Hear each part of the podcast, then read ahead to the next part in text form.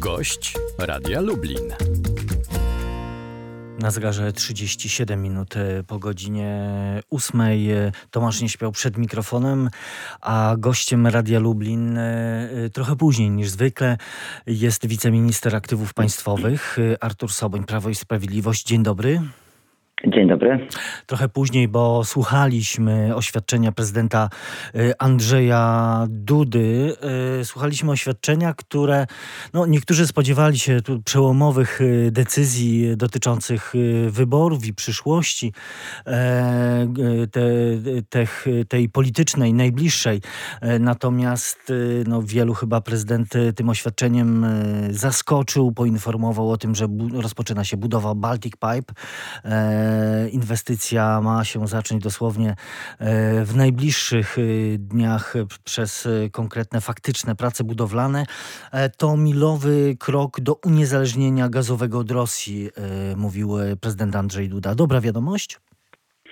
Wszyscy oczekiwali konferencji na tematy polityczne, a tu tylko o bezpieczeństwie energetycznym Polski można by powiedzieć, ale to, y, że pan prezydent dzisiaj ogłasza kolejny etap y, uniezależnienia się Polski od dostaw rosyjskiego gazu, kolejny po terminalu Świnoujściu i jego dzisiaj y, ogromnym potencjale do odbierania gazu z różnych części świata, no jest znakiem rozpoznawczym tej prezydentury. To znaczy pan prezydent Andrzej Duda jest osobą niezwykle aktywną na forum międzynarodowym i te sukcesy takie jak dzisiejszy projekt, który rozpoczynała się już jego fizyczna realizacja, wymagają uzgodnień na forum międzynarodowym, to w tym przypadku przede wszystkim z Danią i w jakimś zakresie Norwegią.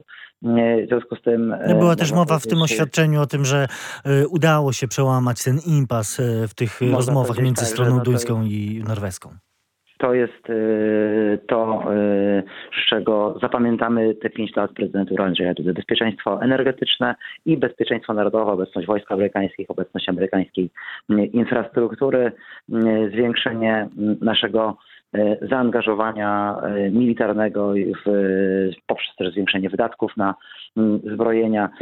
No, pan prezydent rzeczywiście te konstytucyjne obowiązki państwa pełni w sposób odpowiedzialny i zgodny z interesem narodowym w tych dwóch obszarach bezpieczeństwo energetyczne i bezpieczeństwo militarne. Te e, sukcesy są najbardziej widoczne. E, jeszcze wróćmy do samego gazociągu. 1 października 2022 roku, wtedy planowane jest uruchomienie gazociągu. To jest realny termin? Tak mówił dzisiaj pan minister Piotr Naimski. E, tak też e, mówił prezes Gaz Systemu. E, te terminy są oczywiście trudne, ale patrząc na inwestycje zarówno w gazoporcie, jak i te inwestycje mm, w Baltic Pipe, wydaje się, że to jest realne. Oświadczenie nie dotyczyło polityki, ale o polityce porozmawiajmy. Kiedy odbędą się wybory prezydenckie, panie ministrze? Wybory prezydenckie muszą się odbyć w konstytucyjnym terminie. A to wszyscy, wszyscy mówią, tylko nikt nie wie. Dzisiaj e, mamy e, czwarty dzień e, maja. termin został zaplanowany. do tego zaplanowanego terminu sześć dni, ale nikt dzisiaj nie potrafi powiedzieć precyzyjnie, czy i na jakich zasadach. Ja to pytanie zadaję już od no, kilku ale to, tygodni. Panie redaktorze, no to zrozumiałe, że nikt z nas nie wie, jak skończy się głosowanie E, w Senacie można się spodziewać, jak się skończy, ale jak skończy się w Sejmie, no właśnie... E, tego rzeczywiście E, no, nikt odpowiedzialnie dzisiaj nie powie, że na pewno zna wynik e, rozstrzygnięcia tego głosowania. W weekend, e, ale tak naprawdę już od dłuższego też czasu pojawiają się doniesienia o tym, że część, czy, czy nawet większość posłów porozumienia Jarosława Gowina będzie głosował przeciwko ustawie, jeśli ona wróci do, do Sejmu, tej ustawie, która zakłada głosowanie korespondencyjne. To oznacza oznaczałoby, że Prawo i Sprawiedliwość nie ma większości wymaganej, aby przeforsować te przepisy. No i zaczynają się schody. To oznaczałoby nie tyle, że nie ma większości, żeby przeforsować przepisy, o ile, że nie ma większości, aby odrzucić e, sprzeciw Senatu, jeśli ten sprzeciw spodziewany będzie miał e, miejsce 6 maja, czyli w ostatnim możliwym e, terminie, w którym Senat może najpóźniej zająć się tym projektem. No w związku z tym no jest budowa napięcia politycznego wokół terminu wyborów, która dzisiaj służy wyłącznie temu, aby opozycja mogła jakoś tę kampanię wyborczą prowadzić, bo kandydatka opozycji tej kampanii wyborczej de facto nie prowadzi, a E, to, że e, raz na jakiś czas zabiera głos, no to jest jeszcze gorsze dla ich kampanii wyborczej, więc e, mamy dzisiaj budowanie napięcia wokół terminu wyborów, natomiast konstytucja nie dostarcza zbyt wielu możliwości, a nasz pomysł na to, jak wyjść z tego w okresie epidemii, no to był właśnie pomysł na wybory korespondencyjne. Ale jaki jest w takim razie pomysł na to, żeby no, ubezpieczyć się na wypadek jakiegoś bojkotu posłów porozumienia Jarosława Gowina?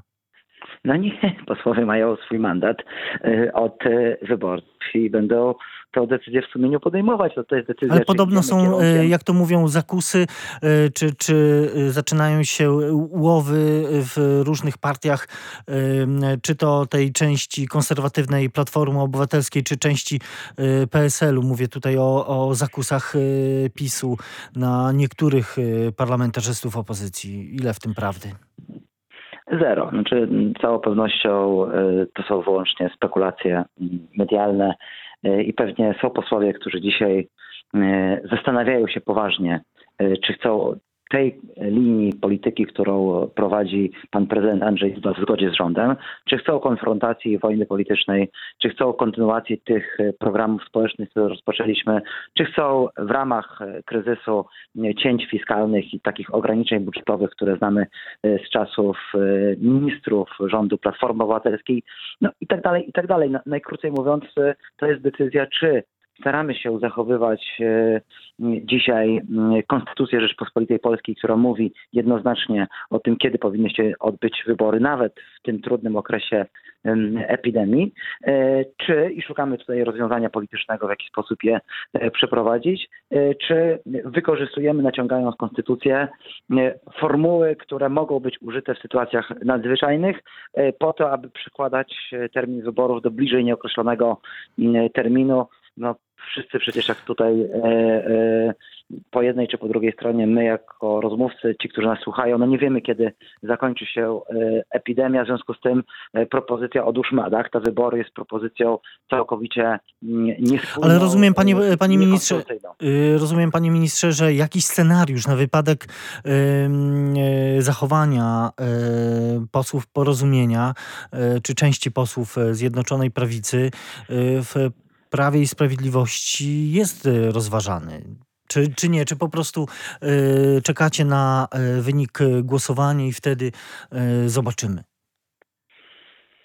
Oczywiście, że czekamy na wynik głosowania. To jest absolutnie pierwszoplanowa dzisiaj decyzja, bo jesteśmy przygotowani. Te przygotowania wbrew oczywiście temu, że jesteśmy tutaj za to atakowani, że przygotowujemy Polskę do wyborów, e, czynimy, więc e, jesteśmy gotowi realizować scenariusz wyborów korespondencyjnych. Ze wszystkimi tego zresztą wadami i zaletami, to też chcę od razu uczciwie powiedzieć, także by ktoś nie uważał, że jesteśmy ślepi na wady tego rozwiązania. Na te wady Natomiast... widzi też szef Państwowej Komisji Wyborczej Sylwester no nie, Marcinak. Państwowej Komisji Wyborczej wydaje się, że wychodzi jednak tutaj dalece poza e, uprawnienia PKW, stawiając się trochę w pozycji sędziów Sądu Najwyższego, które będą, którzy będą legalność tych wyborów rozstrzygać dopiero po ich przeprowadzeniu. No tutaj mm, e, pan przewodniczący Marciniak z jednej strony mówi o zagrożeniach, ale z drugiej strony mówi o konieczności przeprowadzenia tych wyborów.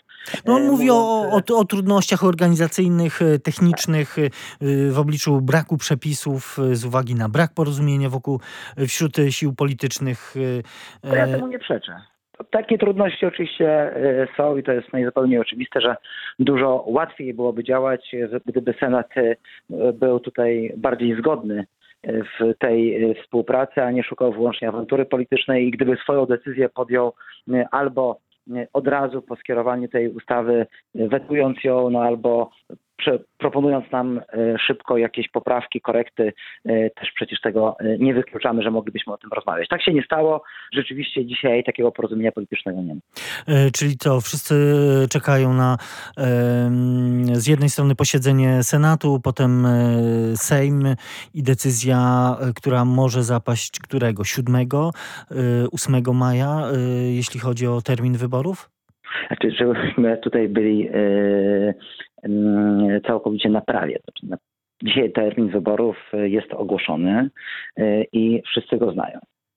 E, Ostatnim możliwym konstytucyjnie terminem wyborów jest 23 e, maja. Już decyzją pani marszałek jest to, w jaki sposób m, te e, terminy można byłoby skonsumować, czyli jaką datę pierwszej tury zaproponować, gdyby doszło do korekty tej daty. Na dzisiaj takiej informacji nie mamy. No, my jesteśmy przygotowani. Dzisiaj, dzisiaj obowiązuje ten, y, to głosowanie w trybie My mieszanym. jesteśmy przygotowani, żeby. Nie, no właśnie nie, to jest e, też e, rzecz, która jest warta wyjaśnienia, że gdybyśmy chcieli wrócić do trybu, e, jak to pan redaktor nazwał, mieszanego, e, czyli korespondencyjne wyłącznie dla osób w kwarantannie oraz powyżej 65 m, roku życia, to również wymagałoby zmiany e, prawa i to e, nie w tej ustawie, nad którą dzisiaj pracujemy w Senacie, a która wróci do Sejmu, ale w ustawie covidowej, która wyłączyła pewne czynności z ich e, obowiązkowej realizacji przez samorządy, czyli na przykład e, powoływanie obwodowych komisji, druk kart wyborczych i tak dalej. Więc e,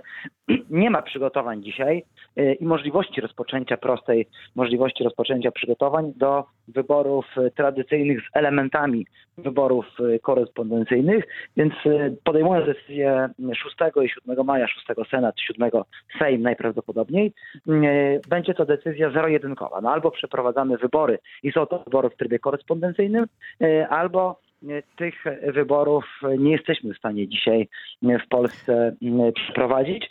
E, W związku z czym mamy rzeczywiście oprócz e, kryzysu, no, który jest wywołany epidemią i której wszyscy wciąż e, drżymy, czy tutaj nikt z nas nie zachoruje i staramy się przestrzegać tych wszystkich reguł, więc mamy kryzys, można powiedzieć, związany z epidemią, mamy kryzys wynikający z tej epidemii, czyli kryzys w gospodarce i na to byśmy sobie zafundowali kryzys polityczny i ci, którzy no, przyłożą do tego rękę, będą musieli pamiętać, że biorą za to współodpowiedzialność. I mówi to Artur y, Soboń, wiceminister aktywów państwowych Prawo i Sprawiedliwość. Bardzo dziękuję za rozmowę. Bardzo dziękuję.